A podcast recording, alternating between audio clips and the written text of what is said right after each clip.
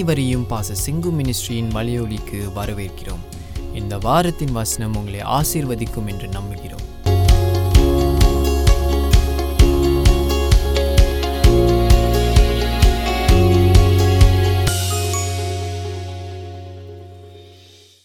Asia தீர்க்கதரிசி புஸ்தகத்துல நாம் வி ஹவ் பின் இந்த பைபிள் ஸ்டடியை நாம் நடத்தி வருகிறோம். இந்த ஏசியா தீர்க்கதரிசி என்கிற இந்த மனுஷன் எழுதின இந்த புஸ்தகம் குறித்து புஸ்தகத்தை குறித்து நிறைய காரியங்கள் நாம் கற்று வருகிறோம். அதில் ஒரு பகுதி என்னவென்றால் ஒரு காரியம் என்னவென்றால் இந்த உங்களுக்கு ஞாபகப்படுத்த கடமைப்பட்டிருக்கிறேன். என்னவென்றால் ஏசியா வந்து ஒரு புத்தகம் எழுதணும். ஃபுல்லா ஏ டு Z. அப்படின்னு உட்காந்து ஏசியா புஸ்தகத்தை அவன் எழுதினான் என்பதல்ல இது. அப்படி அவன் செய்யவில்லை. ஒரு புத்தகத்தை எழுதணும் ஃபுல்லாக எழுதணும் ஒரு நாவலை போல எழுதணும் அல்லது ஒரு கதையை போல கண்டினியூ பண்ணணும் ஃபுல்லாக அப்படிங்கிற அடிப்படையில் ஒரு புத்தக வெளியீடாக அவன் செய்யவில்லை. அவன் என்ன எப்படி அவன் எந்த காலகட்டத்தில் அவன் தீர்க்க தரிசனம் சொல்லுகிறானோ அந்த காலகட்டத்துக்குரிய செய்திகளை அதே நேரத்தில் ஒரு அதாவது எப்பெல்லாம் திருக்க சொல்றானோ அப்பெல்லாம் எழுதி வச்சிருக்கான் ஆவியானவர் மேல் வந்து அப்ப இது பல வருடங்கள் ஆகுது. டெக்கேட்ஸ் ஆகுது. அவன் கொஞ்சம் யங்கா இருக்க போது ஆரம்பிச்சு இது கம்ப்ளீட் எல்லாத்தையும் எழுதி முடிக்கும் போது அவனுக்கு வயசு முதிர்ந்து ஒரு முதியவனாகி விடுகிறான். அப்ப அவன் அப்பப்ப எழுதுனதை தான் சேர்த்து நமக்கு ஒரு கோர்வையாக இந்த ஏசியா புஸ்தகம் கொடுக்கப்பட்டிருக்கு இது நம்ம புரிஞ்சுக்கொள் புரிஞ்சு கொண்டால் நல்லது இது வந்து அப்ப அந்தந்த சூழ்நிலைகளை அவன் பயன்படுத்துகிறான். இருந்த பொழுதும் கர்த்தர் ஒருவரே தேவ செய்தி இதெல்லாம் கடந்து ஒரே கோர்வையாக ஒரே செய்தியாக இருக்கிறது. அந்த கருக்களம் அந்த கரு கரெக்டாக போய்கிட்டே இருக்கு எப்படியா இருந்தாலும். அந்த முக்கியமான காரியம் என்னவென்று நான் இதனால் நாள் வரைக்கும் திரும்ப திரும்ப சொல்லி கொண்டு வருகிறேன். நம்பிக்கை அடிப்படை கொண்டது இந்த புத்தகம். இஸ்ரேல் யூதா என்கிற ரெண்டு நாடாக பிரிந்து போய்விட்ட காலகட்டம் இது. அவன் யூதே யூதாவுக்கு சொன்னாலும் சரி இஸ்ரேலுக்கு சொன்னாலும் சரி ஏசி என்ன சொல்கிறான்? கர்த்தரை நம்புங்கள். கர்த்தர் ரட்சிப்பை அருளுவார். நீங்க மனுஷனை நம்ப வேண்டாம் ராஜ்யங்களை நம்ப வேண்டாம். நான் சொல்கிறதை நம்புங்கள் என்று ஏசையா திரும்ப திரும்ப சொல்லுகிறார். சோ அது முக்கியமான கருத்து என்னவென்றால் மனிதர்கள் தேவனை நம்பும் பொழுது எப்பேற்பட்ட பிரச்சனைகளையும் அவர்களால் ஜெயிக்க முடியும். அது சாதாரண மனுஷனுக்கும் அப்படித்தான் ஒரு நாட்டுக்கும் அப்படித்தான். என்கிறது அந்த கருவை நாம் பார்க்கிறோம். ஆரம்பத்திலிருந்து கடைசி வரைக்கும். அப்ப ஏன்னா எழுதினது இந்த ஏசையா. அப்ப இந்த ஏசையா தீர்க்கதரிசி ஒரு கருத்தோடு ஒரு எண்ணங்கள் ஒரு எண்ண ஓட்டத்தோடு அவன் எத்தனை வருஷம் ஆனாலும் அந்த தீம் என்று ஆங்கிலத்தில் சொல்லுவாங்க. அந்த தீமோடு அவன் எழுதுகிறான். இன்னொன்று அவனுடைய புஸ்தகத்துல பரிசுத்தம். இஸ்ரவேலின் தேவன் பரிசுத்தர் என்பதை சொல்லிக்கொண்டே இருக்கிறான். அவன் ஆண்டவருக்கு வச்சிருக்கிற ஒரு பட்டம் ஒரு பெயர் இ- பரிசுத்தர் இஸ்ரேவேலின் கர்த்தர் பரிசுத்தர் என்பதை அடிக்கடி சொல்லி சொல்லிக் கொண்டிருக்கிறார் அப்படி என்றால் யூத நாடே இஸ்ரேல் நாடே நீங்கள் உங்கள் தேவனை அறியவில்லை. அவர் உங்களை விட வித்தியாசமாக இருக்கிறார். உங்களை விட பிரிக்கப்பட்டவராக இருக்கிறார். அவருடைய நினைவுகள் வேற உங்க நினைவுகள் வேற. நீங்கள் என்றைக்கு உங்களை தாழ்த்தி அவரிடத்துல வருகிறீர்களோ அவரை புரிந்து கொள்வீர்கள். அப்படிங்கிற அடிப்படையில இஸ்ரேவேலின் கர்த்தர் பரிசுத்தர் என்று சொல்லுகிறார். அடிக்கடி the Holy One of Israel ஆங்கிலத்துல என்று சொல்லுகிறார். ஆண்டவரை குறிப்பிடும் போது இஸ்ரவேலின் பரிசுத்தர் என்கிற வார்த்தை ஏஜியா தீர்க்கதரிசி அடிக்கடி பயன்படுத்துகிறார். காரணம் ஆறாம் அதிகாரத்தை போன வார வாரங்களை கண்டோம் அவன் தேவாலயத்தில் ஒரு நாள் சென்றபோது அங்கேதான் அவனுடைய அழைப்பு வருகிறது. அந்த அழைப்பு என்ன அழைப்பு? நீ இந்த ஜனங்கள்கிட்ட போய் சொல்லு என்கிற அந்த அழைப்பை அவன் பெறுகிறான். அந்த தரிசனத்துல அவன் என்ன பார்க்கிறான்? அந்த சேராஃபின்கள் அந்த சேனைகளின் கர்த்தர் பரிசுத்தர் பரிசுத்தர் பரிசுத்தர் என்று மூன்று தடவை சொல்லுகிறதை அவன் பார்க்கிறான் கேட்கிறான். அதுவே அவனுடைய ஊழியத்தின் தாரக மந்திரமாய் மாறுகிறது. அந்த வார்த்தைகளை அவன் யோசித்து கடவுளை புரிந்து கொள்கிறான் அந்த காட்சியை புரிந்து கொள்கிறான். ஆக நாம் நினைக்கிறது போல் அவர் இல்லை. அவர் நினைவுக்கு நம்ம வரணும். அப்படிங்கிறதை அந்த இடத்துல அவன் இஸ்ரேல் இஸ்ரேல் ஜனங்களுக்கு சொல்லக்கூடியவனாக யூதா ஜனங்களுக்கு சொல்லக்கூடியவனாக எப்பொழுதும் இருக்கிறான். அடுத்தது பார்க்கிறோம். இன்னொரு முக்கியமான கருத்து ஊடுருவி இருக்கிறது. ஒன்று இஸ்ரேல் நாடு யூத நாடு தேவனுக்கு விரோதமாய் பாவம் செய்யும் போது அடிக்கடி அந்த பாவம் என்னன்னு நீங்க கேட்கலாம். அடிக்கடி அதை பிற்கா நிறைய இடங்களை சுட்டி காட்டுகிறான் அந்த பாவம் புற ஜாதிகளுடைய வழிபாடுகளை பின்பற்றுவது. ஆண்டவர்கிட்ட போய் வழிகளை கேட்காமல் உலகத்தின் வழிகளை கேட்டுக்கொள்வது. பிசாசின் வழிகளை கேட்டுக்கொள்வது. இப்படியாக குறி சொல்றதை கேட்டுக்கொள்வது.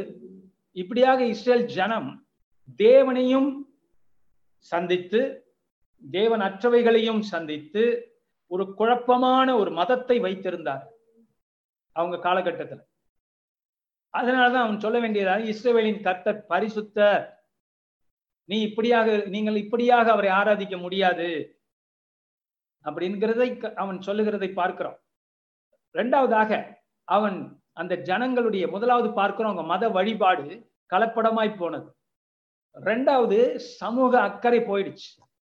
அவங்களுக்கு கஷ்டப்படுறவங்கள நிந்திக்கிறாங்க துன்பப்படுத்துறாங்க. நாட்டில் கொடூரம் நடக்கிறது. தட்டி கேட்பதுக்கு ஆள் இல்லை. ஏழைகள் விதவைகள் புறக்கணிக்கப்படுகிறார்கள். அப்ப சமுதாயத்துல சீரழிவு நடைபெற்று கொண்டிருக்கிறது. மூன்றாவதாக பார்க்கிறோம் பெருமை. ஐஸ்வர்யத்தின் பெருமை நாடு நல்லா இருக்குங்கிற பெருமை அவர்கள் வசதியாக மாறிவிட்டார்கள். இந்த இஸ்ரேல் ஜனங்களும் யூத ஜனங்களும் குறிப்பா அவன் யூத நாட்டை சேர்ந்த தீர்க்கதரிசியா இருக்கிறபடினால சியோன் குமாரத்திகள் பெருமை பிடித்தவர்களாய் சுற்றி திரிகிறார்கள் என்று வசைப்பாடுகிறார் ஏசையா. இப்படியாக அவன் மக்களுடைய அந்த பெருமைகளையும் சுட்டி காட்டுகிறார் இதெல்லாம் தேவன் வெறுக்கிறார். இதற்கும் இஸ்ரவேல் தேவனுக்கும் சம்பந்தம் இல்லை. புற ஜாதிகள் தேவனை தூற்றும்படி இவர்கள் நடந்து கொள்கிறார்கள் இப்படிப்பட்ட குற்றச்சாட்டுகளை வைத்து என்ன சொல்லுகிறான்? அதனாலே நீங்கள் தண்டிக்கப்பட போகிறீர்கள். You are going be punished அது ஆண்டோர் திடீரென்று நியாய தீர்ப்பை கொண்டு வரவில்லை. ஏசையா மட்டுமல்ல இன்னும் பல தீர்க்க தரிசிகளை வைத்து ஆவியானவர் பேசுகிறார். அந்த ஜனங்களுக்கு எச்சரிக்கை கொடுக்கிறார். இருந்த பொழுதும் எத்தனையோ ஆண்டுகள். ஆண்டவர் ஒரு நாள் சொல்லி மறுநாள் தண்டிக்கல. எத்தனையோ சான்ஸ் கொடுத்து முடியாத பொழுதுதான் இவர்கள் கேட்காத சூழ்நிலையில தான் இந்த ஏசையா நியாய தீர்ப்பை பேசுகிறான். இது நியாய தீர்ப்பை பற்றி நான் சொல்ல வேண்டும். நம்ம பார்த்தோம் தேவனுடைய தண்டனை என்பது மீறி அதாவது இவர்கள் தேவனுடைய கிருவை இருக்கிறது இருந்தாலும் இவர்கள் சரிப்படுத்த வேண்டும். இல்லை என்றால் தேவனுடைய நீதியே இவருங்க என்ன பண்ணிடுவாங்க புரட்டிடுவாங்க கர்த்தர் நீதி உள்ளவரா? அப்படிங்கிற கேள்வியே உலகத்துக்கு வந்துடும் அப்ப இது ஆட்டோமேட்டிக் வினை விதைத்தவன் வினை அறுக்கணும் போல அவர்கள் அதில் தப்ப முடியாது. அது தேவனுடைய குற்றம் அல்ல. நாட்டின் குற்றம் இனத்தின் குற்றம் மனுஷர்களுடைய குற்றம் தலைவர்களுடைய குற்றம். என்று ஆண்டவர் குற்றத்தை சுமத்துகிறார். இந்த முதல் ஆறு அதிகாரத்துல நாம் அதை பார்க்க முடியும். தொடர்ந்தும் பார்க்க முடியும். இப்படிப்பட்ட சூழ்நிலையில தான் இப்ப ஏசியா சொல்லக்கூடிய நியாய தீர்ப்பு என்பது என்னவென்றால் படையெடுப்பு நடைபெற போகிறது. வேற தேசங்கள் வந்து யூதாவையும் இஸ்ரேலையும் பிடிக்கப் போகிறது. என்று சொல்லுகிறார் சொல்லுகிறார். ஆனா அது நடைபெறத்துக்கு நிறைய வருஷங்கள் ஆகுது. படிப்படியா ஆண்டவர் நிறைய இறக்கங்களை வச்சு கொஞ்சம் கொஞ்சமா அவர் நியாயத்தீர்ப்பை கொண்டு வந்து எச்சரிக்கை கொடுத்து தான் அது அவங்க கேட்காத போது அது நிறைவேற ஆரம்பிக்குது. ஸோ நீங்க டக்குன்னு படிக்கும்போது உங்களுக்கு அந்த கால ஓட்டம் புரியாததுனால ஏன்னா ஆண்டவர் டப் டப் டப்னு அழிக்கிறார் அப்படிங்கிற ஒரு எண்ணம் வரும். அப்படி அல்ல. நிறைய அவகாசம் கொடுத்ததும் நடைபெறுகிறது எல்லாமே.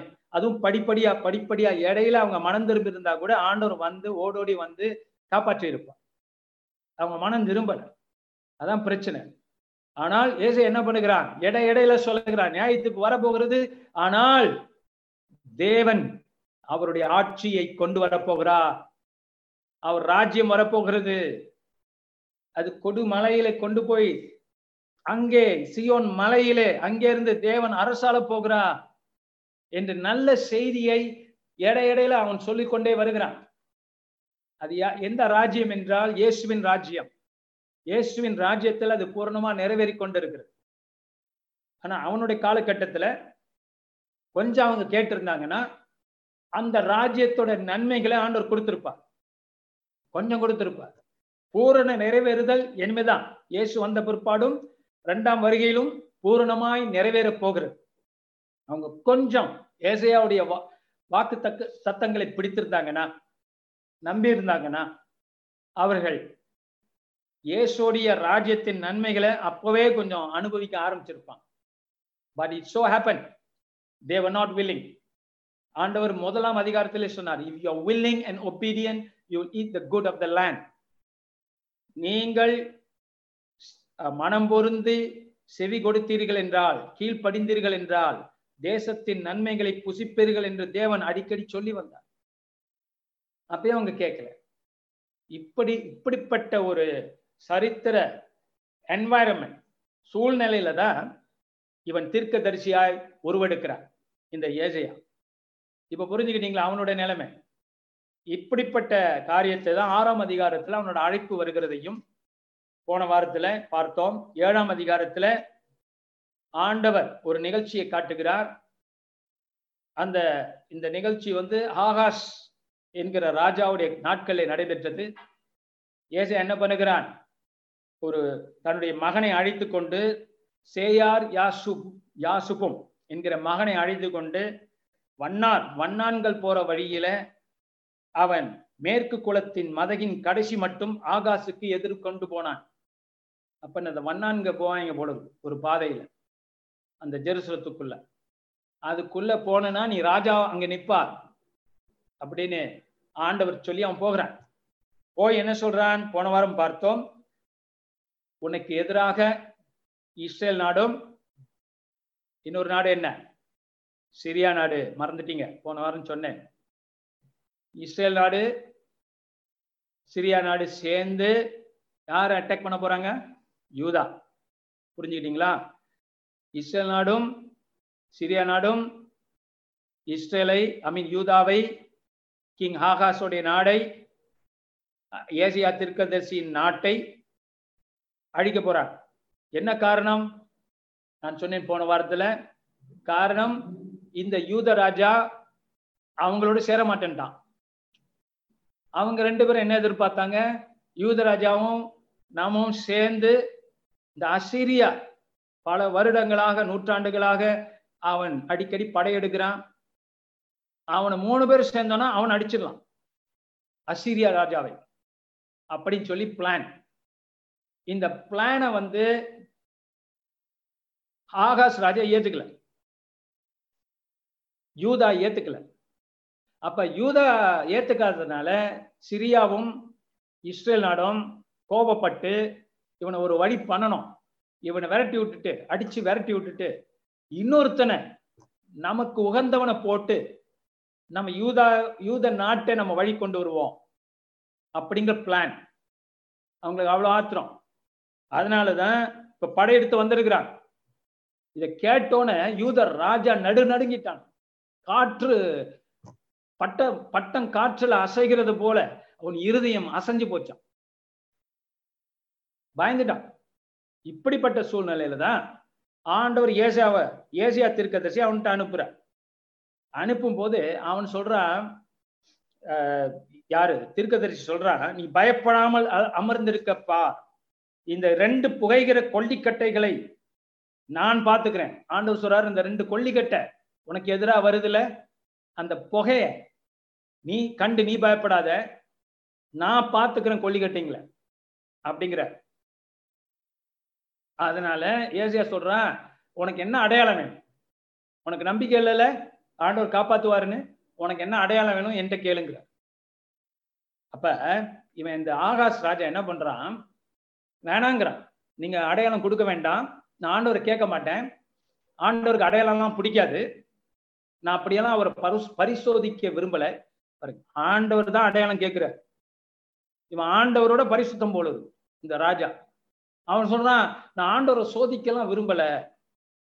எப்படி? அப்படி சொல்றான். அப்ப உடனே தீர்க்கதர்சி என்ன சொல்றாரு? சரி நீ கேட்கல நான் அதோட அதோட போன வாரம் சொன்னேன் இல்லையா? ஏன் அவன் கேட்கல? ஏன் அடையாளத்தை கேட்கல ஆகாஷ் ராஜா? யாருக்காவது ஞாபகம் இருக்கா? ஏன்னா அவனுக்குள்ள ஒரு அரசியல். என்னன்னா அசிரியாவோட ஏன் இவங்களோட இவங்க அண்ணன் தம்பிங்க? இவங்களோட நம்ம உறவு கொண்டுறதுல நமக்கு என்ன லாபம்? ஒன்றும் கிடையாது. அவன் வல்லரசு அசிரியா. அவனோட சேர்ந்தோம்னா நம்ம என்ன பண்ணிட முடியும்? நமக்கு பாதுகாப்பு நமக்கு பலன் கிடைக்கும். பணம் கிடைக்கும். அப்படிங்கிற குறுக்கு புத்தி வந்துட்டு இருந்திருக்கு. அதனாலதான் வேணாங்கிறான். ஒன்றும் பரிசுத்தத்தினால வேண்டான்னு சொல்லல. வேண்டாங்கிறான். காரணம் அவனுக்கு நன்மை வேற இடத்துல இன்னும் கூட கிடைக்கும்னு அவன் நினைச்சுக்கிட்டான். அதனாலதான் ஆண்டவர் சொல்றார் நீ கேட்கலையா? அடையாளம். நான் கொடுக்குற அடையாளம் என்று சொல்லி அதை அதை போன வாரம் நம்ம பார்த்தோம். சும்மா அதை மட்டும் படிச்சுட்டு நம்ம தொடர்ந்து போகிறோம் அந்த பொருங்க. பொறுங்க ஒரு நிமிஷம். Let me take that scripture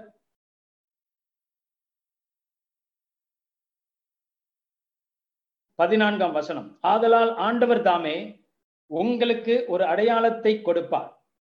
இதோ ஒரு கன்னிகை கர்ப்பவதியாகி ஒரு குமாரனை பெறுவாள் அவருக்கு இம்மானுவேல் என்று பெயரிடுவாள். அப்படி என்றால் ஏச என்ன சொல்றான்? ஒரு குமாரன் பிறக்கிறான். எங்கே? இஸ்ரேல் நாட்டில் யூத நாட்டில். அவன் பிறந்து அவனுக்கு அவன் அவன் பிறக்கிறதுலேருந்து கர்த்தர் கிரியை செய்ய ஆரம்பிக்கிறார். இம்மானுவேலாக மாறுகிறார். தேவன் நம்மோடு இருக்கிறார் என்கிற அர்த்தத்தோடு அவன் சொல்லுகிறான். அந்த அந்த பிள்ளை ஒரு அடையாளம் அந்த அடையாளம் அவன் வளர்ந்து பன்னெண்டு வயசாகிறதுக்குள்ள. இந்த ரெண்டு பேரும் கொல்லிக்கட்டைங்கள் ரெண்டு பேரையும் நான் பா- ஒரு முடி ஒரு முடி கொண்டு வர போறேன் அப்படிங்கிற. அதே நேரத்துல உங்களையும் யூதாவுக்கும் ஒரு தண்டனை வரப்போகிறது என்கிறத சொல்கிறார். அப்படி என்றால் இதுல என்ன ஒரு அதிசயம்னா இந்த வார்த்தை ஏசியா தீர்க்கதரிசி சொல்லுகிறான் என்றால் ஒரு கன்னிகை கர்ப்பவதியாகி குமாரனை பெறுவாள். அப்படின்னா என்ன அர்த்தம்னா வரப்போகிற இன்னொரு யுகத்துல இது இன்னும் அப்பழுக்கு இல்லாம பரிசுத்தமா நிறைவேறப்போகுது உண்மையிலே ஒரு கன்னிகை வேர்ஜின் ஒரு பிள்ளை பெறப்போகிறார்.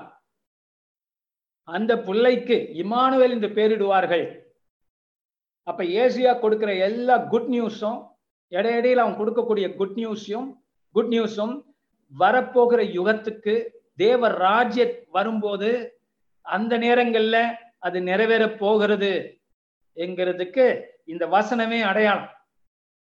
ஆண்டவர் கொடுக்கிற அடையாளம் ஜென்ம ஜென்மத்துக்கும். அப்படி யோசிச்சுப்பார் எத்தனையோ ஜென்மங்களுக்கு அப்புறம் ஒரு கன்னிகையிலிருந்து வந்த ஒருவர் உலகத்தை காப்பாற்றப் போகிறார். அவர் சின்ன வயசுலயே நன்மை தீமை அறியத்தக்காத த- தர தகாத வயசுல கூட அவர் பரிசுத்தாவின் வல்லமையினால் நிரப்பப்பட்டு அவர் தேவாலயத்துக்கு சென்று ஞானத்தை பேசப் போகிறார் என்கிறதை முன்குறிக்கிற வசனங்கள் இவை. நிறைய காரியம் இருக்கிறது இதுல என்று பார்க்கிறோம். அடுத்ததாக எட்டாம் அதிகாரத்துக்கு அதுக்கு நீங்க வந்தீங்கன்னா இந்த இடத்துல யூதாவை குறித்து கர்த்தருடைய கரம் என்ன சொல்லுகிறது கர்த்தர் என்ன சொல்லுகிறார் என்று நமக்கு கொடுக்கப்படுகிறது. எட்டாம் அதிகாரத்துல அங்க கூட இமானுவேல் என்கிற வார்த்தை மறுபடியும் பயன்படுத்தப்படுகிறது. அப்ப அந்த காலத்துல இமானுவேல் என்கிற வார்த்தை எப்படி நிறைவேறுதுன்னா கர்த்தரை நம்பினால் கர்த்தர் நம்மோடு இருக்கிறார் கர்த்தரை நம்பினால் மன்னிப்பு ஆசீர்வாதம் விடுதலை கர்த்தரை நம்பாவிட்டாலும் கர்த்தர் நம்மோடு இருப்பார். அது தண்டனையாக மாறும். ஏ சொன்னார் இல்லையா? என்னை விசுவாசிக்கிறவன். ரட்சிப்படைகிறான் என்னை விசுவாசியாதனோ ஆக்கினி திருப்புக்கு ஆளாக போகிறான்னு ஆண்டவர் சொன்னார். அதேதான். இயேசுடைய வருகை சில பேருக்கு விமோச்சனம் சில பேருக்கு தண்டனை. அதேதான் இங்கே.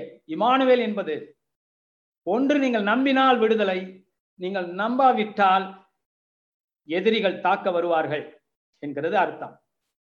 அதுவும் தேவன் தான் செய்கிறார் தேவன் நம்மோடு இருந்து தான் செய்கிறார். அதான் அதோடைய அர்த்தம் என்று பார்க்கிறோம். அடுத்ததாக எட்டாம் அதிகாரம் கடைசி பகுதியை போன வாரம் பார்த்தோம்.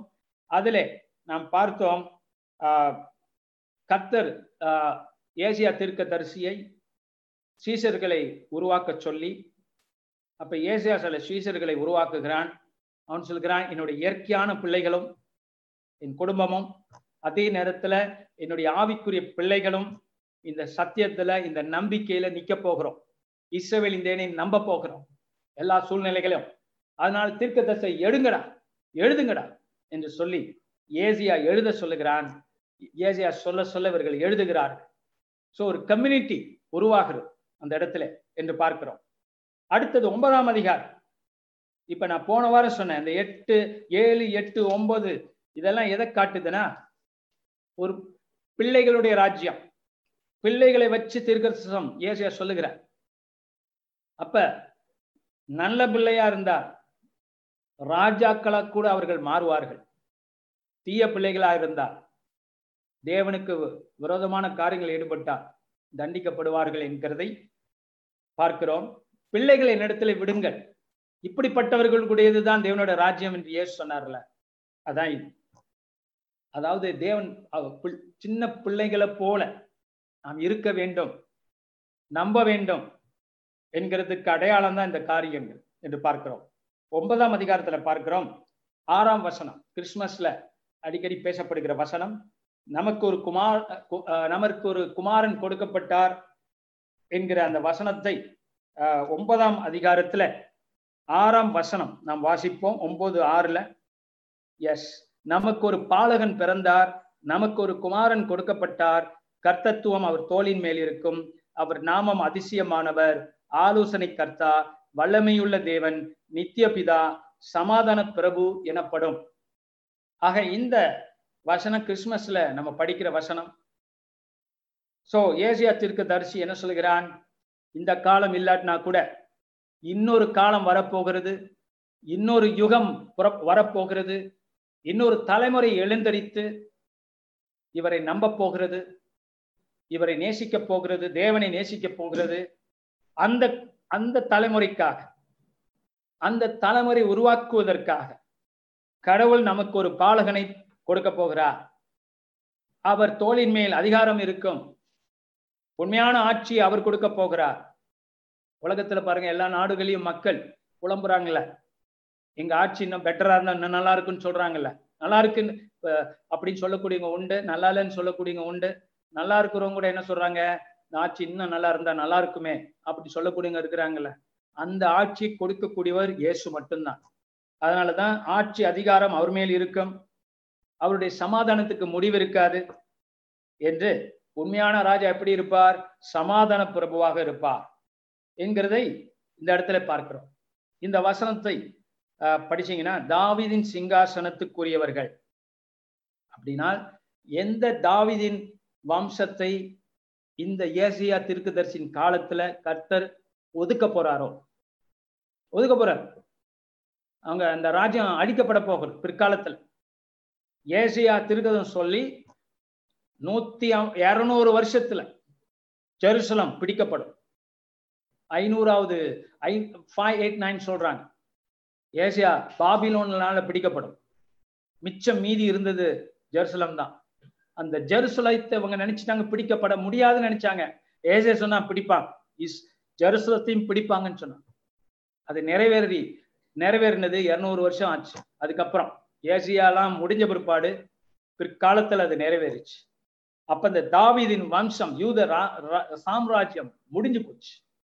ஆனால் மத்தையும் அதனாலதான் மத்தியூ லூக்காலாம் எங்க இருந்து ஆரம்பிக்கிறாங்க? தாவிதிலேருந்து மறுபடியும் ஆரம்பிக்கிறாங்க. எந்த சாம்ராஜ்யத்தை தேவன் ஒடுக்கினாரோ அழித்தாரோ முடியாதுன்னு சொன்னாரோ முற்றுப்புள்ளி வைத்தாரோ இயேசு மூலியமாக தாவிதின் ராஜாவாக அந்த குடும்பத்துடைய இன்னொரு வாரிசு வந்திருக்கிறது. தாவிதின் வம்சத்துல பெத்லேயம்ல பிறந்திருக்கிறது. அவர்தான் யூத ராஜ ராஜனாக மறுபடியும் சிங்காசனம் ஏறப்போகிறார். என்கிற வசனம்லாம் இந்த ஏழாம் வசனத்திலிருந்து ஆரம்பமாகும். அப்ப தீர்க்க தரிசிகளுக்கு புரிஞ்சிடுச்சு தாவிதின் வம்சம் மறுபடியும் ராஜாவை கொடுக்கும். Glory தாவிதின் வம்சம் மறுபடியும் ஒரு ராஜாவை கொடுக்கும். லோரிடுகா அது இயேசு என்கிறதை ஏசியா முன்குறிக்கிறதை பார்க்கிறோம். நான் இதை போன வாரம் பார்த்துட்டோம். இப்பொழுது இன்றைக்கு ஆஹ், இதுல இன்னொரு முக்கியமான கருத்தை நான் சொல்லி செல்ல வேண்டும். ஒன்பதாம் அதிகாரத்துல பதிமூன்றாம் வசனத்தை படிச்சீங்கன்னா ஜனங்கள் தங்களை அடிக்கிறவரிடத்தில் திரும்பாமலும் சேனைகளின் கர்த்தரை தேடாமலும் இருக்கிறார்கள். அப்ப முக்கியமான பாயிண்ட் என்னன்னா ஏசியா புஸ்தகத்துல மக்கள் தேவனை தேடாமல் இருக்கிறார்கள். They are not seeking God. கஷ்டம் வந்தாலும் சில பிரச்சனை வந்தாலும் இந்த ஆர்எஸ் ராஜா தேவனை தேடல. அவன் தேவனை தேடி இருந்தானா? தீர்க்கதரிசி வார்த்தை கேட்டிருப்பான். இசி தேவனை தேடுறவங்க எப்படி கண்டுபிடிக்கலான்னா ஊழியக்காரனோட வார்த்தை கேட்கிறவன்.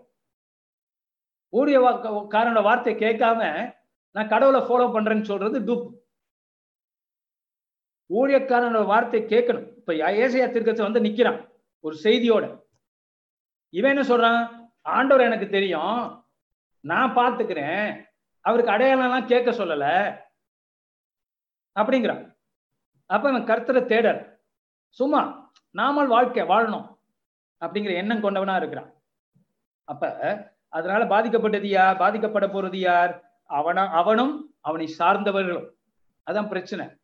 நம்ம தனி மனிதர்கள் இருந்தா பிரச்சனை கிடையாது. நம்ம தேவனுக்கு செய்ய வேண்டியதை செய்யாத போது நாமும் நம்மை சுற்றி உள்ளவர்களும் பாதிக்கப்படுகிறோம். அதான் பிரச்சனை. அப்ப நாம் இதுல உஷாரா இருக்க வேண்டும். இங்க பார்க்க அந்த வசனம் சொல்லுது இஸ்ரேல் ஜனம் யூத ஜனம் கர்த்தரை தேடாமலும் இருக்கிறார்கள். இன்னொரு வார்த்தை இந்த தேடாமல் இருக்கிறதுக்கு இன்னொரு வார்த்தை ஏசியா திருக்கதரிசி புஸ்தகத்துல அடிக்கடி வரும். என்னன்னா என்ன வார்த்தைன்னா கர்த்தருக்கு காத்திருக்கவில்லை. ஆஹ் இப்ப ஆண்டவர் ஏசியா மூலியமாக அந்த ராஜாவுக்கு சொன்ன வார்த்தை என்ன? அமைதியா இரு. அமைதியா இருந்தா என்ன அர்த்தம்? எனக்கு காத்திரு. காத்திரு. என்னை தேடு.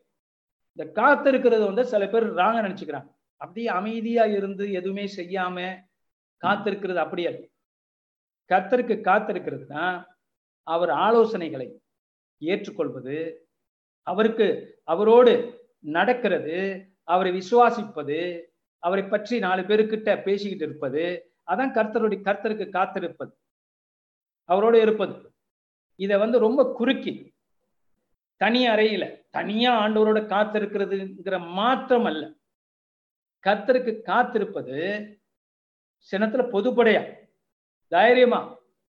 ஆகாஷ் என்ன சொல்லியிருக்கிறோம் இஸ் ஏசியா திருக்கதரிசிய மா முனிவனே நீ சொன்னது உண்மை.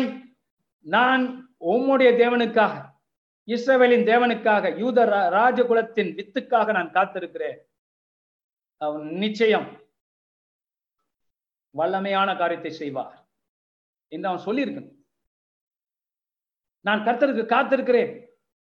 நான் ஒண்ணும் செய்யாம அவருக்கு காத்திருக்கிறேன். நான் போரை போரை எதிர்கொள்ளாமல் இந்த ரெண்டு பேரையும் கண்டு நான் பயப்படாமல் நான் கர்த்தருக்கு காத்திருக்கிறேன்னு சொல்லியிருக்கேன். ஆண்டவர் அவனுக்கு இன்னும் பெரிய வெற்றியை கொடுத்திருப்பார். ஆனா அவரை செய்யலை செய்யல. இதுதான் கர்த்தருக்கு காத்திருப்பது. அடுத்தது பார்க்கிறோம். கர்த்தரை தேடுவது. இவங்க என்ன பண்றாங்க? அஞ்ஞானிகளை தேடி நான் எகிப்தியர்கள் எப்போதுமே அஞ்ஞனம் பார்க்கிறவர்கள் மோசை காலத்திலிருந்து பார்க்கிறோம் என்னென்னமோ வழிபாடுகளை கொண்டவர்கள் வித்தியாசமான வழிபாடுகளை கொண்டவர்கள். இந்த இஸ்ரேல் ஜனம் எப்போதும் என்ன ஆயிடும்னா அதை கொஞ்சம் டச் பண்ணிக்குவோம். அப்படின்னு சொல்லி ஒரு குழப்பமான மத காரியத்துல இருந்தவர் அதனாலதான் ஆண்டவர் சொன்னார் நீங்க என்ன விசாரிக்க மாட்டேங்கிறீங்க? நீங்க யாரையோ போய் விசாரிக்கிறீங்க? என்ன விசாரிங்க? நான் சொல்றேங்கிற. அதனால் சகோதர சகோதரிகள் இன்னைக்கு நான் சொல்லுகிறேன் கர்த்தரை விசாரிப்பது தவறல்ல. நீங்கள் தேவனிடத்துல விசாரணை செய்யலாம். ஆண்டவரை கேட்கலாம் ஆண்டவரை அடுத்த நாட்கள் என்னுடைய நாட்கள் எப்படி இருக்க போகிறது? நான் என்னத்தை செய்யலாம்? என்னோடு பேசும் ஆண்டவரே. என் என்னோடு பேசும் ஆண்டவரே என்று நீங்கள் கேட்கலாம் ஆண்டவரே. தவறு கிடையாது. ஆண்டவர் விசாரிக்க சொல்றார். இங்கிலீஷ்ல இன்கொயர் ஆஃப் மீ விசாரணை பண்ண என்னோட அப்படின்னு கர்த்தருக்கு இங்க காத்திருக்கிறது தான் விசாரணை செய்யுது கேட்பது. கர்த்தர் பேசுகிற தெய்வம். எப்படியாவது உங்களோட பேசுவார். இன்ன முறைன்னு சொல்ல முடியாது. எந்த வகையிலும் கர்த்தர் உங்களோட பேச முடியும். உங்க மனதின் ஐயங்களை போக்க முடியும். சந்தேகங்களை எடுத்து போட முடியும். பயங்களை எடுத்து போட முடியும். கர்த்தரை நீங்கள் அணுகினால் கட்டாயம் வாழ்வடைவீர்கள். இந்த இடத்துல பார்க்கிறோம். எட்டாம் அதிகாரத்துல ஆஹ் அதுக்கப்புறம் உள்ள காரியங்கள் எப்படி ஆண்டவர் தண்டிக்க போகிறார்? இவருடைய பாவங்கள் என்ன என்பதை தேவன் புட்டு புட்டு வைக்கிறார். எட்டு ஒன்பதுல ஒன்பதுலயும் வருகிறது. காட்லெஸ் நேஷன் என்று ஆண்டவர் சொல்லுகிறார். தெய்வ பயமற்ற ஜனங்கள் என்று கர்த்தர் அவர்களை சொல்லுகிறார். அதனால தேவனுடைய கோபம் வரப்போகிறது என்று சொல்லுகிறார். இதுல என்னன்னா இன்னொன்னு சொல்லுகிறார். யூதா ராஜா எதுக்கு பயந்தான்? இஸ்ரேல் நாட்டு படையெடுத்து வருது. சிரியாவோட கூட்டணி அமைச்சுக்கிட்டு இதுக்கு தானே பயந்தான்? ஆண்டவர் இன்னொரு ரகசியத்தை போட்டு உடைக்கிறார். என்னன்னா அவங்களை கொண்டு வந்ததே நான் தாண்டாங்கிற அவங்களை கொண் அனுமதிச்சு கொண்டு வந்ததே நான் தாங்கிற கர்த்தரை அல்லாமல் ஒரு அணு அசையாது இவன் இருதயத்தில் உள்ளது வெளியாகணுங்கிறதுக்காக கர்த்தர் செஞ்ச காரியம். Glory எல்லா பிசாசுகளையும் நம்ம கட்டுகிறோம். வியாதியை நிர்மூலமாக்குகிறோம். அந்தகார சக்திகளை முறியடிக்கிறோம். அலலோயா ஆனா அந்த ஆகாஷ் ராஜா உன்னை மறந்துட்டான். எந்த தீய சக்திகளையும் இன்னும் அந்த குடுமியெல்லாம் யார் கையில இருக்கு? தேவன் கையில இருக்கு. கடவுளோட கையில இருக்கு. பிசாசோட குடுமி யார் கையில இருக்கு? கடவுளோட கையில இருக்கு. இதை மறந்துடக்கூடாது. இவங்களெல்லாம் ஆண்டவர் சொல்றாரு இவங்க வந்ததே உன்னை யூதர் ராஜ் ராஜ்யத்தில் உள்ள தவறுகள் வெளியாக காட்டப்பட வேண்டும். அவங்க கண்ணாடி. ஆண்டவர் அவங்க முன்னால ஒரு கண்ணாடியை காட்டுற நீங்க இப்படிதான்டா இருக்கிறீங்க. புரிஞ்சுக்கிட்டீங்களா? அப்ப அந்த சீரியா ராஜாவையும் அந்த இஸ்ரேல் ராஜாவையும் உனக்கு எதிராக அனுமதித்ததே நான் தான் என்ன எல்லாமே அவங்க வந்திருப்பாங்களா? இன்னமும் நான் அவங்களை அழிக்க முடியும். அழிக்க போறேன். ஏன்னா அவங்களுக்குரிய தண்டனை அவங்களுக்கு நான் கொடுக்க போறேன். அதான் இந்த வசனங்களை பார்க்கிறோம். அவங்க அவங்க தான் வந்தாங்க. அவங்களுடைய தீய எண்ணங்களை ஆண்டோர் அனுமதித்தார். காரணம் அந்த தீய எண்ணங்கள் வேலை செய்ய செய்ய தான் ஆண்டோர் அவங்களை தண்டிக்க போறார். அவங்களுக்கும் இரக்கம் வச்சிருக்கிறார். பிற்காலங்கள். ஆனால் இந்த இடைப்பட்ட காலத்துல they going to get into trouble with God. யூத ராஜா என்ன இருந்தாலும் தேவனுடைய கர்த்தருடைய how dare they come and try to destroy how dare they try to come and capture Jerusalem என்ன தைரியம் இருந்தால் தேவனுடைய நகரத்தை கைப்பற்ற துடிப்பார். அப்ப அவர்களுக்கு தண்டனை கர்த்தர் வைத்திருக்கிறார். அதுதான் இங்கெல்லாம் பார்க்கப்படுகிறது. இன்னொரு ரகசியத்தை பத்தாம் அதிகாரத்துல கர்த்தர் சொல்லுகிறார். அது என்ன தெரியுமா? பத்தாம் அதிகாரத்துல இன்னொரு ரகசியம். அசிரியா. இந்த நாடுகள்லாம் யாருக்கு பயப்படுதோ அந்த அசிரியா ராஜ் ராஜ்யத்தையும் கர்த்தர் வேலை செய்ய அனுமதித்து அவர்களையும் கர்த்தர் தண்டிக்க போறார். உண்மையில் என்ன தெரியுமா? அவன் சரித்திரத்துல எப்பேற்பட்ட அசிரியா ராஜ்யம் அது? நூற்றாண்டுகளா இருந்த ஒரு ராஜ்யம். எல்லாருக்கும் பயத்தை கொடுத்து கொண்டிருந்த ராஜ்யம். அவங்க சாதாரண ஒரு ராஜ்யம் கிடையாது அந்த காலத்துல. ஹிட்லர் தோத்துருவான். அவ்வளவு மோசமான ஜனம் அது. மக்கள் அப்படியே தூக்கில போட்டுருவாங்க. எந்த நகரத்தை போனாலும் அழிச்சிருவாங்க கொளுத்திடுவாங்க அப்படி ஆக்ரோஷமான ஜனங்கள். அந்த ஜனங்கள் கண்டுதான் இவங்கெல்லாம் இப்படி ஆடிட்டு இருக்கான் பாண்டவர் என்ன தெரியுமா சொல்றாரு? எவன் உன்னை அழிக்க துடித்து கொண்டிருக்கிறானோ பிடிக்க துடித்து கொண்டிருக்கிறானோ அந்த அசீரியனையும் நான் கவனிக்க போறேன். ஒண்ணு அவனுக்கும் தண்டனை உண்டு. இன்னொரு ரகசியம் என்னன்னா அவங்களை அனுமதிக்கிறதும் நான் தான் ராஜ்யங்களின் நாடுகளின் தலைவன் நான்.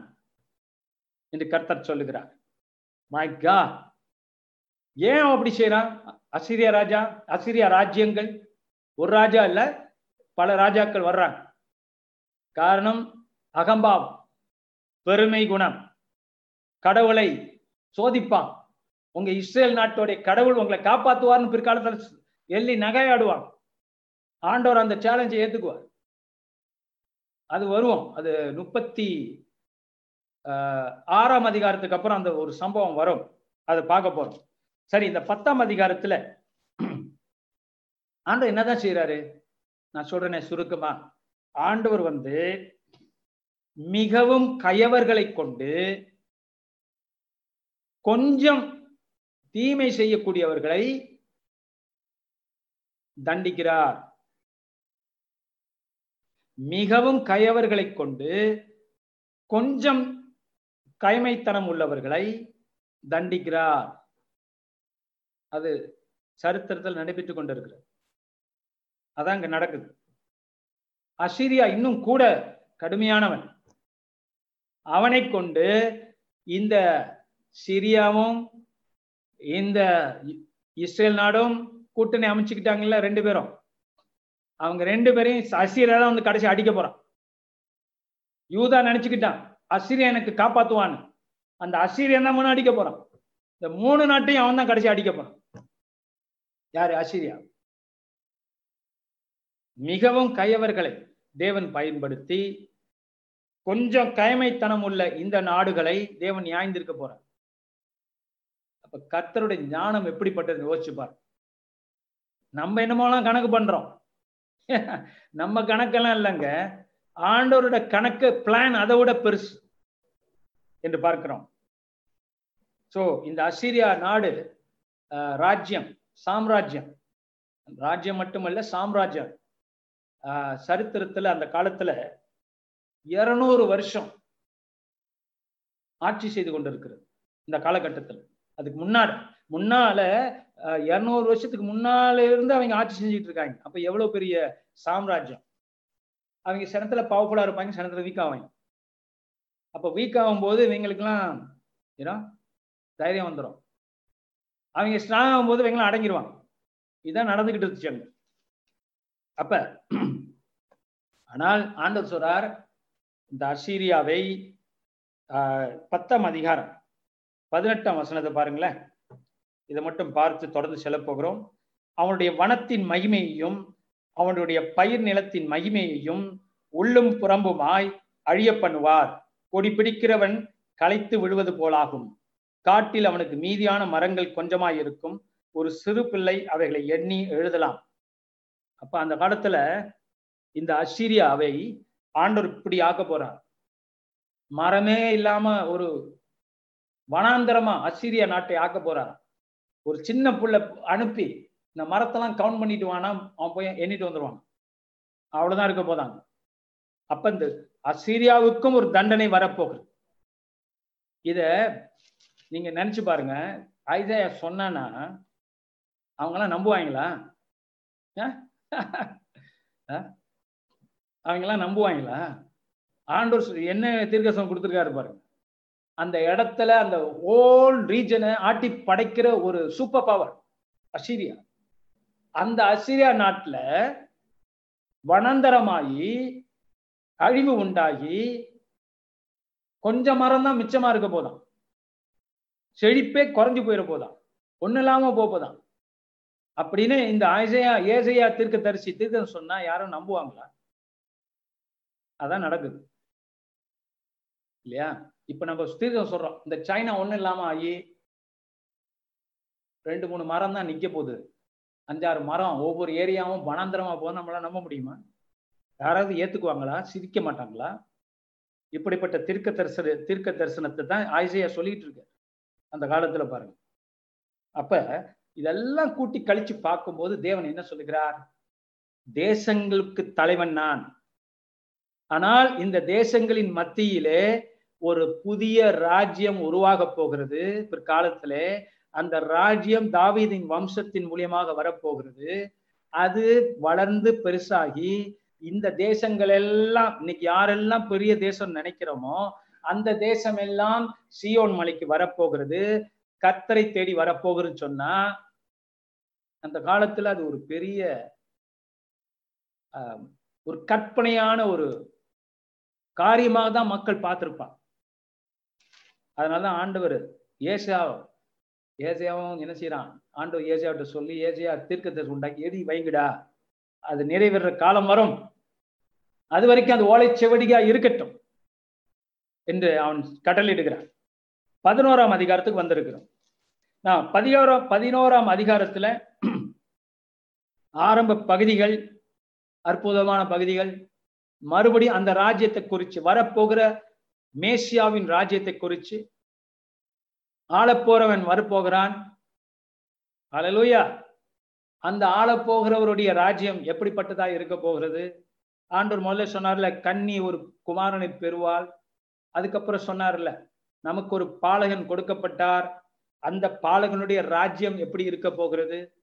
என்கிறதை பதினோராம் அதிகாரத்தின் ஆரம்பத்திலிருந்து சொல்ல ஆரம்பிக்கிறார். அது படிக்கிறேன் பாருங்க.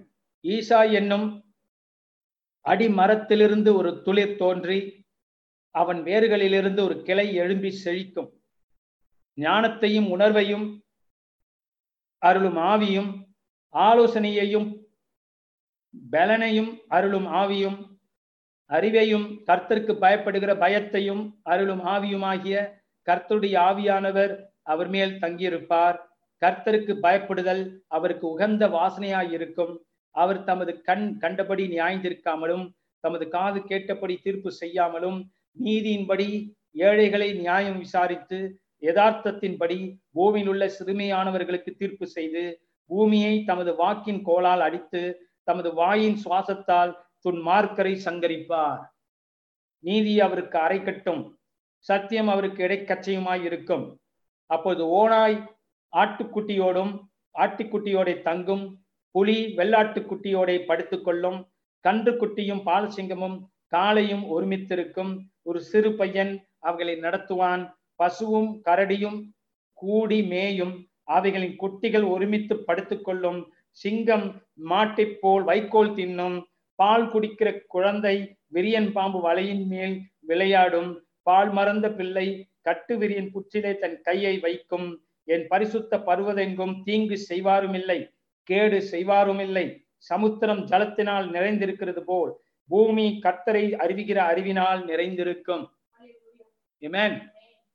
வாவ் எப்படிப்பட்ட ஒரு பூமியை கர்த்தர் நமக்கு படம் பிடித்து காட்டுகிறார். ஆனால் இது எங்கிருந்து ஆரம்பமாகும்? ஈசா என்னும் அடிமரம். அரச மரம் விழுந்த போது அடிமரம் இருக்குமா? அது ஈசாயின் அடிமரம். ஈசானா யார்? நம்ம தாவீருடைய வம்சத்துடைய வம்சம்தான். ஈசானா அவனுடைய அப்பா. அவனுடைய அப்பன். ஈசா என்னும் அடிமரம். ஒரு துளிர் தோன்றி. அவன் வேர்களிலிருந்து ஒரு கிளை எழுந்திருக்கும். அப்படின்னா எல்லா நியாயத்திற்கும் முடிஞ்சும் முடி முடிகிற தருவாயிலும் முடிந்து கொண்டிருக்கிற தருவாயிலும் மரங்கள் எல்லாம் அரச மரத்திலிருந்து எது நிலைத்திற்கும் சொல்லக்கூடிய எந்த மரமும் விழுந்த பிற்பாடு அப்படின்னா இஸ்ரேலை குறிக்கிறது யூதாவை குறிக்கிறது பெரிய அரசாங்கங்களை குறிக்கிறது இதெல்லாம் விழுந்து போகுமா? அப்ப திடீர்னு இஸ்ரேலே இல்லை அப்படின்னு நினைச்ச காலத்துல அடி மரம் ஒண்ணு துளிர்க்குமா? அப்படி என்றா என்ன அர்த்தம்னா என்ன ஆச்சு தெரியுமா? பாபிலோன் இந்த அசிரியாவுக்கு எதிரா இன்னொரு கலாச்சாரத்தை கர்த்தர் உண்டு பண்ணி அவர்கள் பேர் பாபிலோனியர்கள். அவர்கள் பெரிய வல்லரசாகி இந்த சிறிய அசிரியாவை முழுங்கிடுவாங்க முழுங்கின பிற்பாடு அவர்கள் என்ன பண்ணுவாங்க? ஜெருசலத்தை வந்து பிடிச்சு கடைசியா முடிச்சிருவாங்க. அப்ப இஸ்ரேல் நாடு யூத நாடு இஸ்ரேல் நாடு இல்லாம போயிடும். அதுதான் அந்த அரச மரம் விழுவது. ஆனால் ரொம்ப நாளைக்கு அப்புறம் பல நூற்றாண்டுகளுக்கு அப்புறம் என்ன நடக்குது? பர்ஷியா என்கிற இன்னொரு கலாச்சாரம் சாம்ராஜ்யம் உருவாகி அவங்க என்ன செய்வாங்கன்னா பாபிலோனர்களை வீழ்த்தி யூதர்களை மறுபடியும் திருப்பி அனுப்புவாங்க வட பாயாசத்தோட. அதான் அடிமரம். மறுபடியும் யூத குலத்திலிருந்து வித்து புறப்படும். வளரும். அதுதான் இந்த அர்த்தம். புரிஞ்சுக்கிட்டீங்களா? இப்ப நீங்க பைபிள் இசையா படிக்கும்போது உங்களுக்கு இதெல்லாம் புரியும். மை குட்னஸ் எத்தனையோ ஆண்டுகள் இல்லாமல் போன இஸ்ரேல் நாட்டை மறுபடியும் ஆண்டவர் உண்டாக்குவார்.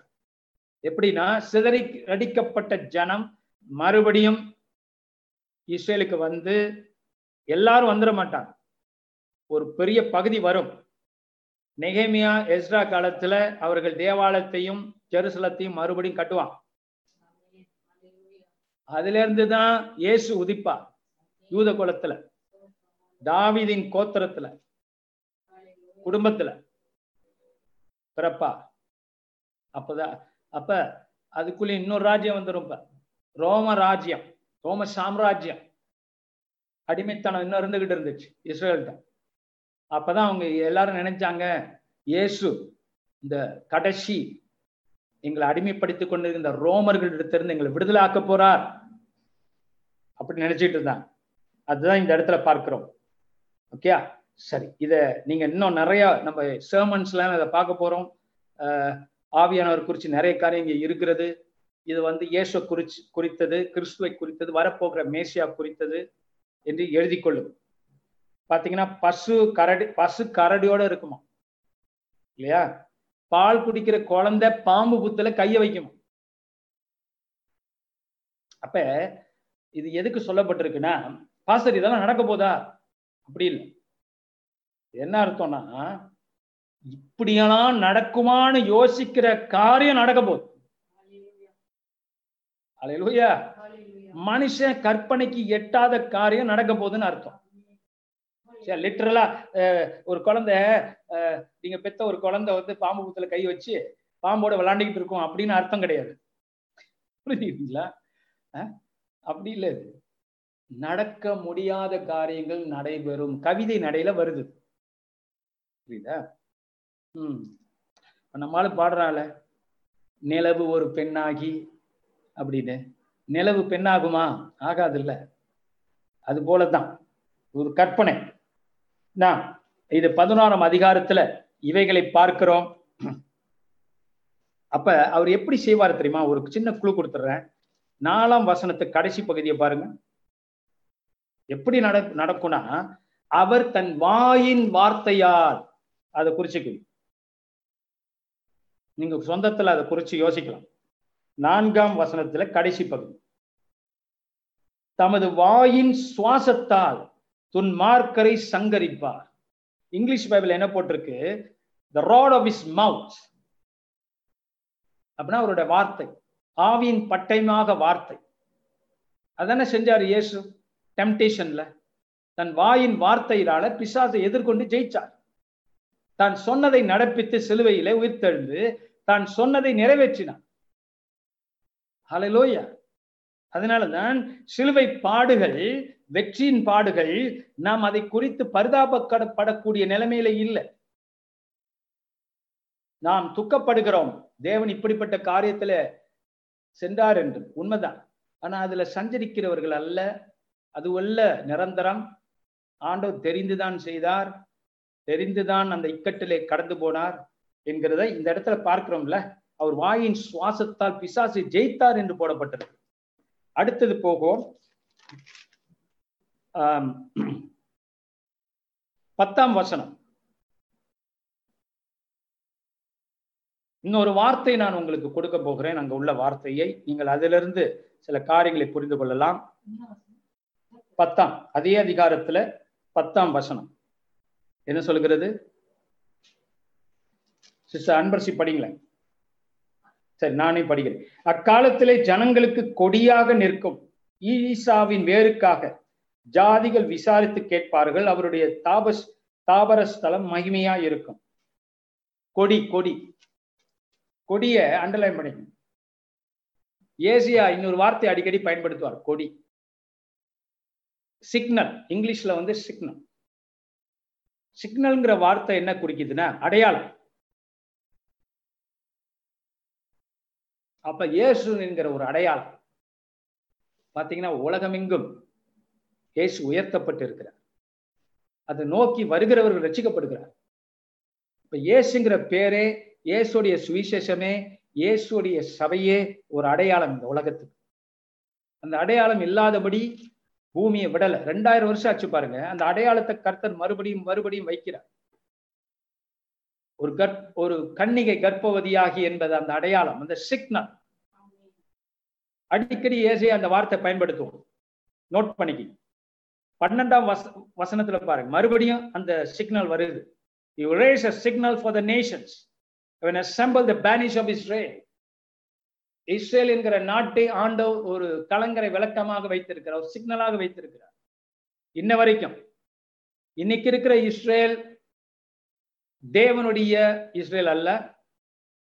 அது செக்குலர் இஸ்ரேல்.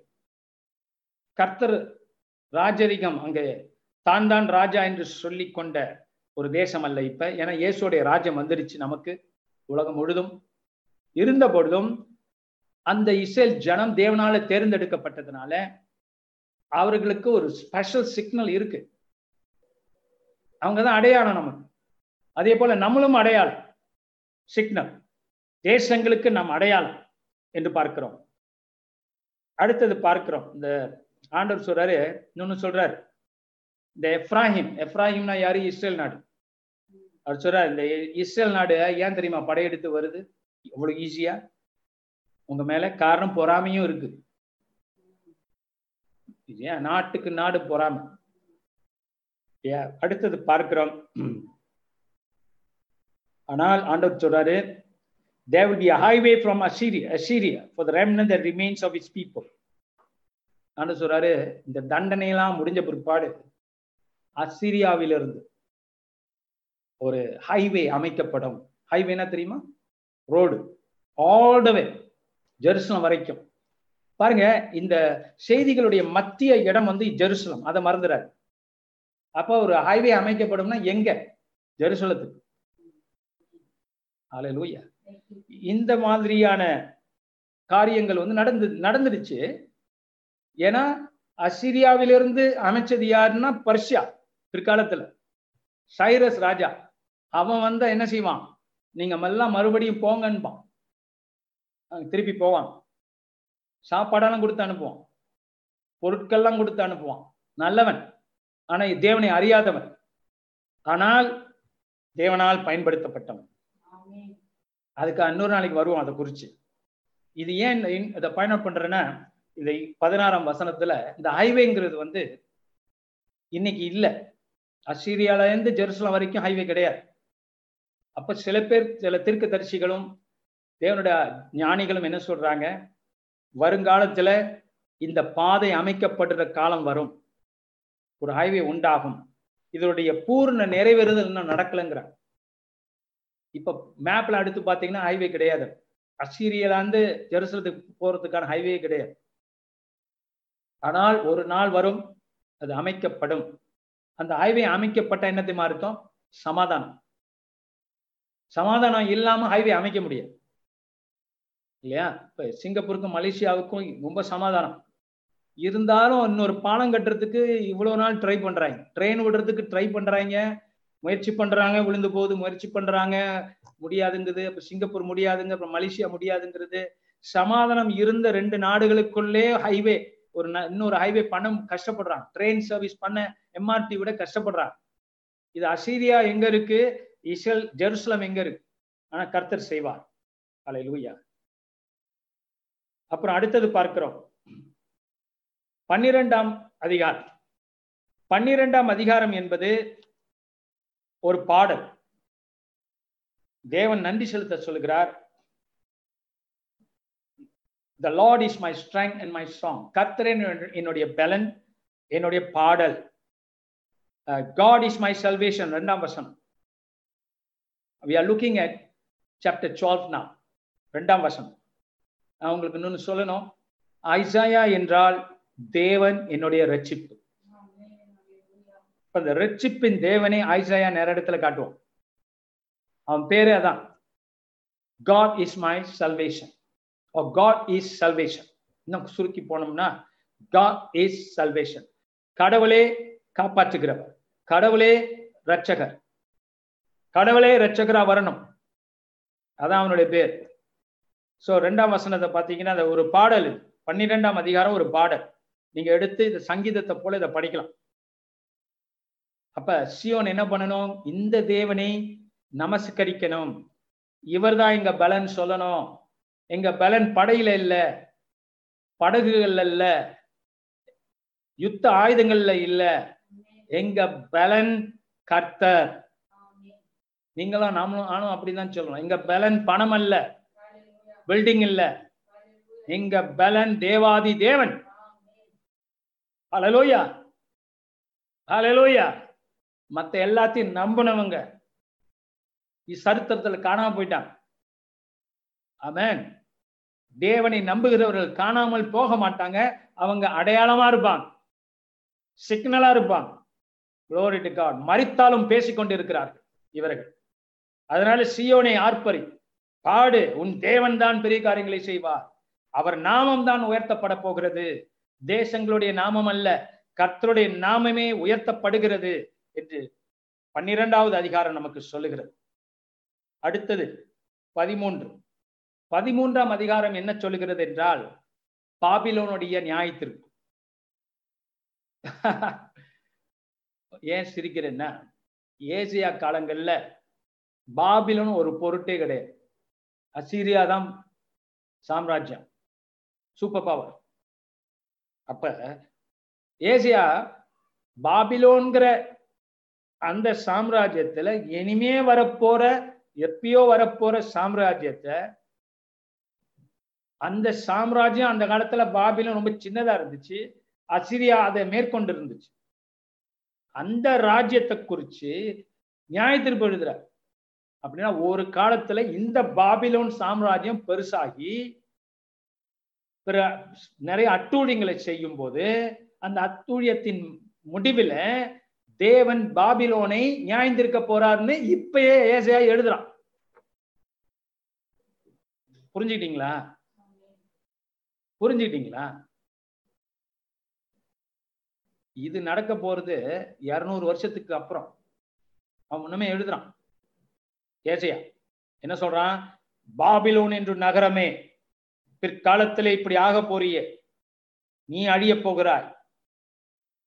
இல்லையா? என்று இந்த அந்த அவன் எழுதின காலத்துல பாபிலோன் வந்து ஒரு குட்டி நகரம் அசிரியாவுக்கு கீழே.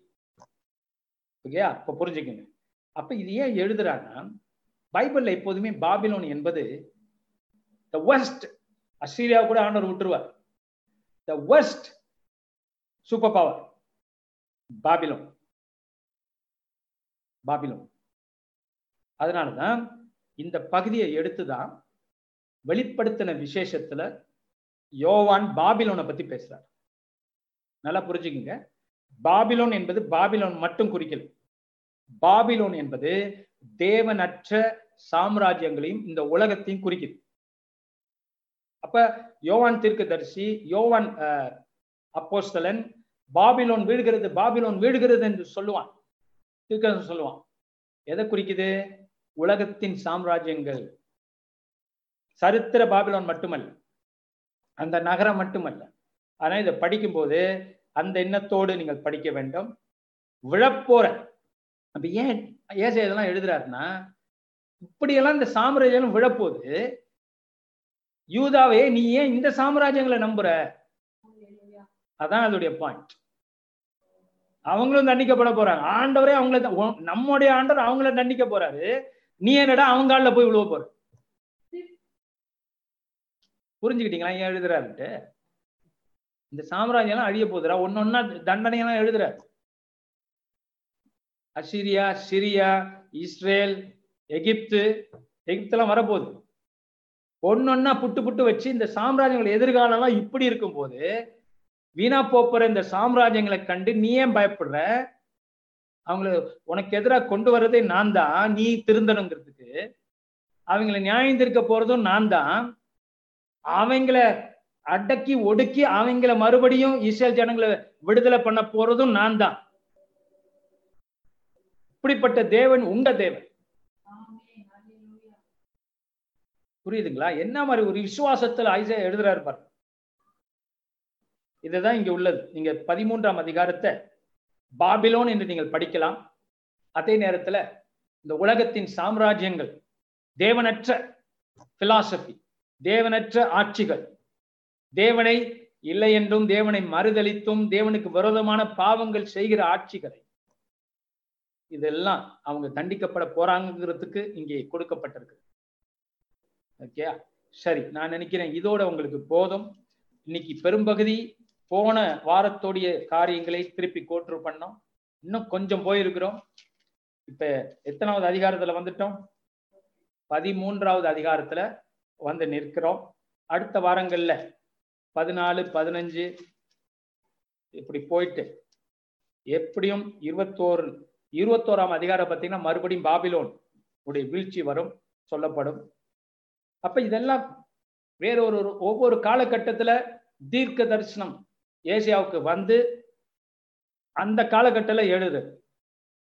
அப்ப எழுதிக்கிட்டே போறான். ஒரு புத்தகமா வெளியிடணும் அப்படிங்கிறதுக்காக இல்ல எழுதி எழுதி வச்சுக்கிறாங்க கர்த்தர் சொல்ல சொல்ல. அது சொல்லும்போது இவங்க தனியாவும் சொல்றது இல்ல நாட்டு மக்கள் மத்தியில போய் சொல்றான். ராஜாக்கள் முன்னால சொல்றான் ஏசியா. சனத்துல தன்னுடைய சீசர்களோடு சொல்றான். அதெல்லாம் அவங்க எழுதுகிறான் எழுதிக்கிறான் இப்படித்தான் இதை புரிஞ்சுக்கணும். இது வந்து இப்ப மேத்யூ எழுதுறாரு லூக்கா எழுதுறாரு ஃபுல்லா எழுதணும் இயேசுடைய கதையை எழுதணும் அப்படிங்கிற அடிப்படையில எழுதப்படுது இது வந்து அந்தந்த ஆவியானோர் கொடுக்க கொடுக்க கொடுக்க நிறைய காரியங்களை குறித்து எதிர்கால காரியங்கள் ஆனா இப்ப நீங்க இப்படி இருக்கு இப்படி எல்லாம் நடக்கும் போது இப்படி இருக்கிறீங்களேன்னு சொல்றேன். அதான் ஐசைய புஸ்தகம் மேசியா வர போறாருங்க உங்க நாட்டில இருந்து உங்க சாம்ராஜ்யத்தில இருந்து உங்க வித்துல இருந்து ஏசையாவின் வித்துல இருந்து ஜஸ்ஸிங்கிற ஏசி தமிழ்ல அது எப்படி சொல்றது? ஈசி ஈசா ஈசா என்கிறவர் இங்கிலீஷ்ல ஜஸ்ஸி தாவிதின் வம்சத்துல ஒருத்தர் தான் வர போறாரு நீங்க ஏன் இப்ப பயப்படணும்? அவங்கள நம்பணும்? உங்க தேவனை நம்புங்க. அதான் ஏசையா எழுதுறார். இன்னும் நிறைய காரியம் இருக்கு. வர்ற வாரங்களை பார்ப்போம்.